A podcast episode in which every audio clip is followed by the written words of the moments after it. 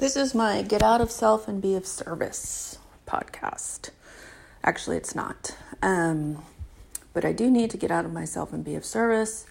And yesterday was sponsee day, and I was talking to a sponsee about something, and she said that would be a really good podcast. And I was like, okay, I will, I will do that.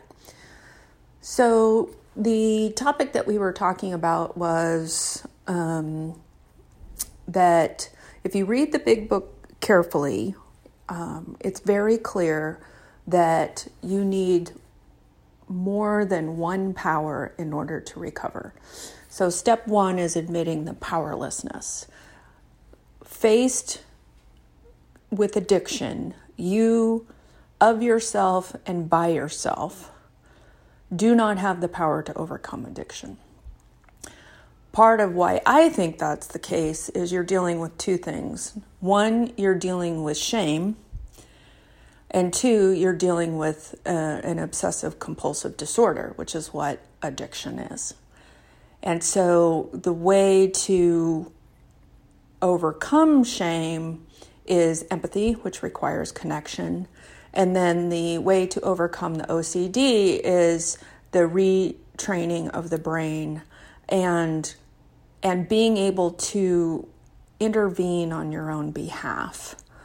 And my experience is, is that what creates the obsessive compulsive disorder is that I am in a place, I basically want to escape the present moment. I'm in a place of fear, whether I'm conscious of it or not because in my experience I didn't know what I was feeling. I just saw myself reaching for food. So I had to sort of backtrack and go like, okay, if I'm thinking about food, something is going on for me emotionally. And in the beginning of recovery, I didn't even know what it was. I had to call people and just be like, the food's on my back, and then start to, you know, think about, you know, what my feelings might be. I mean, I was so disassociated from my emotional body that I just had to look at the evidence and then go back to the symptom. Now, if I'm disconnected, then, and if I'm experiencing fear and shame because of old habits or patterns of, you know, growing up, I am going to, my brain is going to go, oh, we have a solution for this. And the solution is to eat something, it will calm you down. And then I become obsessed with that idea and I can't let go of the idea of calming myself down. And so now, and I'm in a place of anxiety or fear or shame, and so I want relief. And my brain keeps bringing up the same idea because it's like, hey, you know, this is work, this is work, this is work. And so then I reach for food. Now, the inter, intervening on that is Okay, a couple things. So I'm in the moment. I feel powerless. So, do I believe in a power greater than myself? And this is coming from me, and I'm not a Christian, and I'm not a monotheist. So, I do believe in a power greater than myself. I believe in love, and I believe in connection. So, I take the compulsion as a sign that I'm in a place of fear part of the reason why I'm in a place of fear is that whatever is happening in my life, I feel is is bigger than what I can handle. I feel like it's going to over even if I'm not even if I have no idea what it is. I just know by doing the math if I'm reaching for food, I'm in a place of fear and or shame and I'm feeling that my life circumstances whatever they are are are just it's too emotional for me. My emotions are going to kill me, whatever. And I'm feeling isolated and alone up against that experience.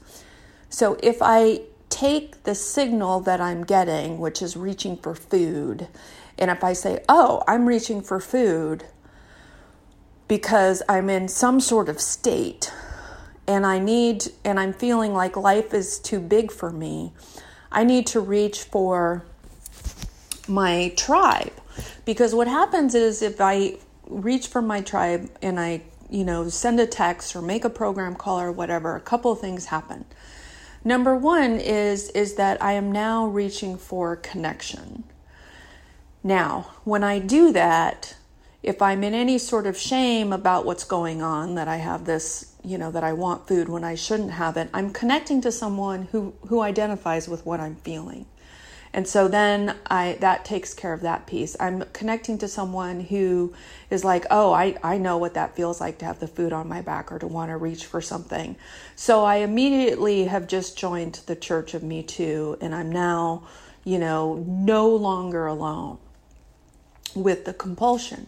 The other aspect of that is that I'm no longer in isolation, which means I'm no longer alone with the disease that can convince me that no one understands what I'm going through and that the best way to um, connect or to uh, deal with this moment is to self soothe because I shouldn't really trust people because of all of the people in my past who have taught me that people are unsafe.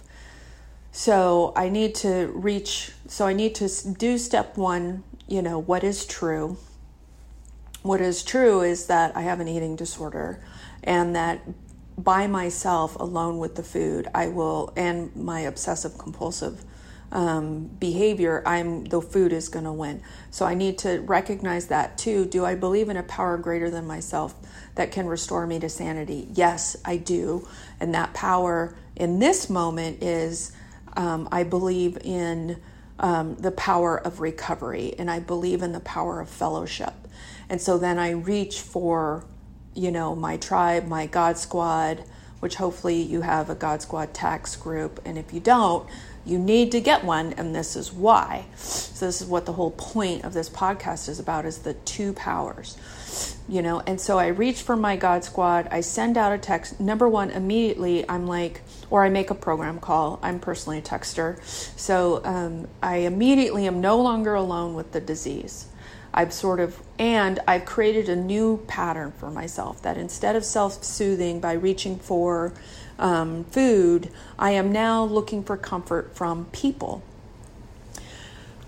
Which is how, as a human being, I need to, that's how I'm supposed to emotionally regulate. Is I share my emotional experience with another human being, and in that way I get to be seen and heard, and they validate or just empathetically respond to my feelings, and then I can process through my feelings without feeling like my feelings are going to overwhelm me. Now, the power greater than myself around your fellowship. And when you when you go to AA this is immediately drilled into your head that you have to join you have to get in the middle you have to like make connections you have to and and AA is typically and generically it's like the 12 step program for extroverts. So you get all these extroverts who want to spend a bunch of time with with other people and they just you know, instead of going to the bar and connecting with a bunch of people there, they, you know, or whatever social event. This is gross generalization, so, you know, keep this around. But they'll go to a meeting and it's all about like get connected and go with a bunch of people after the meeting for coffee and, you know, spend a bunch of time with a bunch of people. Well, that's great. Not that there aren't introverts in, in AA because there are. Again, I'm just talking gross generalizations. In OA, it tends to be a lot of introverts and um, and it's much more of an isolating disease. Like a lot of people in AA, they drank socially, whereas you know, even though there were you know um, people who you know drank alone, absolutely they did. But originally, it was sort of like this social thing. And of course, in OA, there's social eating, but a lot of the times it's you know, what we did, we did alone. So you get a lot more introverts in OA and you get a lot more secrecy and doing eating by ourselves, like, you know. Um, so breaking out of that and creating a connection, like I've noticed that in OA, I have had to sort of drill that into people, like drill it in, like you have to connect, like not just in the meetings. Like you have to, there are two powers that require recovery. Um, you know, a higher power that you believe in, you know, that is intimate and personal to you, because there are going to be times where you cannot connect to anyone. Also, ultimately, Everyone has to live their life alone, walk down their path alone. No one can walk through life, my life for me. I have to actually go through every moment, you know, by myself and face and create my life by myself. And so I do need some sort of internal, intimate connection to some sort of power greater than myself. Whether that's for you, for Jesus or Allah, or whether it's, you know, your Buddha nature or your connection to Mother Earth or whatever it is. It doesn't matter. That's something that happens internally within you that you can connect to. That's a power greater than yourself that is intimate and personal and private to you. And that is actually very important. I personally believe in love, which is beautiful and mysterious, and I believe in the divine power of love, that the sum is greater than the parts.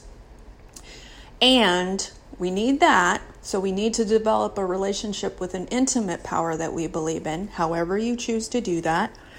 And, but that by itself is not going to help you recover. Because what can happen is is that the disease can block you from that connection. The disease can come in and like let's say you know your practice you know you're in fear and shame and this is where you should you know pray or meditate or get in touch with your higher power. Well your disease can say you know what? Fuck it. Just i don't want to do that. You know? And so then then you're alone with the disease and so you actually can block access from your own internal higher power. Well that's where your god squad you know comes in handy because maybe you don't want to pray or sit and meditate but you find some willingness to send a text to someone you know and now you're connecting to your higher power or your your second form of a higher power which is your fellowship. And you have to connect to them because, you know, well, you know, for all the reasons that I've already said, I feel like I'm going to start to repeat myself. But because, you know, in connecting to them, it's like I, I also call it, and I'm not the only one that calls it like God with skin on. And so it's like, okay, I'm resistant to praying or reaching out or whatever. I'm in a place of fuck it, but I find willingness to connect to my tribe and just literally say, you know, the food's on my back and I feel like fuck it. And somehow through just doing that connection, you know, I might feel a little bit of willingness to just say, you know, I'm going to binge, but I'm going to do it in an hour you know? And then i and i've actually had this experience and you can talk to my posse because they've actually received you know my text where it was like every 15 minutes i was like okay i'm just gonna maybe not every 15 minutes but like every half an hour or whatever i was like okay i'm just gonna i'm putting off my binge for another you know another hour or another whatever and and i made it through that night. And that night it was my my tribe that kept me abstinent and kept me from not binging and purging and not you know sort of compulsively overeating like like a mofo. So the other piece of that is that you can't put your whole recovery needs on a small group of people. It's just too much. So this was the part that i was explaining to my sponsee that um, she said was useful for her. And, you know, because it's very typical that we come in the rooms and like maybe we find one person that we start to share, you know, with and you know create a little communication with them that we call but now we're putting all of our eggs in one basket. So that person human beings are going to fail you. That's what we do. And we're not failing you because it's personal. It's like we're failing you because i was in the shower that day or we're failing you failing you because you know i'm full up on my own emotional journey and i have nothing left to give. So if i become your only resource um, I am going to fail you in, in some sort of future moment. So, you know, creating more of a network of support. And here's how I want you to think of that network of support. And which is to think of a fishing net or like one of those nets where it's like all these little knots that create a net. Each one of those little knots is a person that you connect to. And so the bigger the net is, you know, that you've created by making all of these connections, then when life throws you a ball, you know, depending on the size of the net, you will be able to handle it. So if you only have a very small net of people and you know life throws you a really hard softball, that it's not going to be strong enough. So you have to develop this power greater than yourself. You have to develop it in your your faith in something internally that you believe in and your tribe, your connection. So here's a, a story um, which is pretty famous in the 12 step rooms, and it's the Eskimo story. And uh, so the story is is that, um, and this is the whole God with skin on. So the typical story is that you know um, a uh, a priest and, and a guy were at a bar up in Alaska and they were just chit chatting and, you know, just, you know, you know, being social or whatever. And, and then, uh, you know, the, uh, the guy at the bar says, you know, um, you know, I tried, eventually it comes around to the subject of, of religion and, and God. And he said, you know, I, I uh, so he says to the priest, you know, I, I I tried your whole God thing once, and you know, it just you know it didn't work, and so you know, I I don't believe in God. And the priest was sort of curious and said, "Do you mind telling me in what manner you you tested the God thing?" And he says, "Oh, sure, no problem. You know, well, one time I was out on the tundra, whatever it's called, you know." Um, where all the snow is, and there was a blizzard happening. And I, I said, you know, if there is a God, you know, help me, you know, find my way back to town. And he said, I waited and I waited and I waited, and nothing happened. And uh, and the priest looks at him and he goes, Well, something must have happened because you're here, you know? And then the guy says, no, you know, some Eskimo found me and, and, you know, took me back to town. And so the whole point of that story is, is like it was the Eskimo. So in in 12 steps sometimes you'll hear people say, you know, who brought you into the rooms? Oh, my Eskimo was, you know, my brother-in-law who took me to my first meeting or something like that. But the idea is is you know god with skin on. And so sometimes so the point of that aside from the fact that it's god with skin on is is just to remember that you know sometimes when you want to pray or you're not praying or whatever that's when you can reach out to someone or that's when someone will text you or call you and you'll feel like not responding or not picking up the phone. And you know what? This may be an Eskimo coming and saying, "Hey, you're in a dark place." And I, you know, and there's God trying to sort of say, "I'm here for you." And here's the Eskimo trying to find you back, you know, trying to guide you back to a place of of um, light. So anyway, so I think that's pretty clear. I you know, I do my sort of rambly things, which is what I always do, but hopefully this is is helpful. And um and again, the point which I cannot drill down enough is to create a God squad for yourself. So what I tell my sponsees to do is I say, I want you to go out and I want you to find 10 names. Now, these are not people that you need to be best friends with. These are just 10 people that, should you find yourself, if you could create your own meeting and you're just like, I, you know, this person often shares things that I can relate to. This person often shares things that I can relate to. This person has a really strong program. So again, you're not looking for like people who, you know, you would invite invite over to your house. You're looking for 10 names that if these 10 people were in a meeting, you know that you'd be hearing recovery.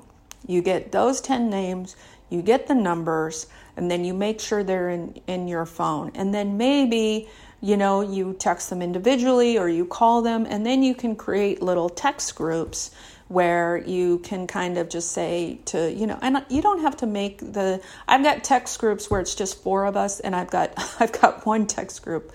I wouldn't recommend this where it's like 17 of us. It's basically like an OA text. It's like a text meeting, and people just randomly check in all the time. Um, I I do say I wouldn't really recommend that because I moderate that. Um, and that's a whole different thing. That's a level of service that you know it'd be like secretarying a meeting. But I do recommend, um, you know, like you know four, five, six, seven, you know, little text groups, and you can have multiple ones, you know, and um, yeah. So just sort of trust your intuition on that, but um, it's definitely very important. And um, yeah it's a good it's a and it's part of the program. It's actually part of the program. I'm not making this up. It's actually in the big book. You can look for it. Okay you guys you're awesome. You know rock on with love as per usual. Bye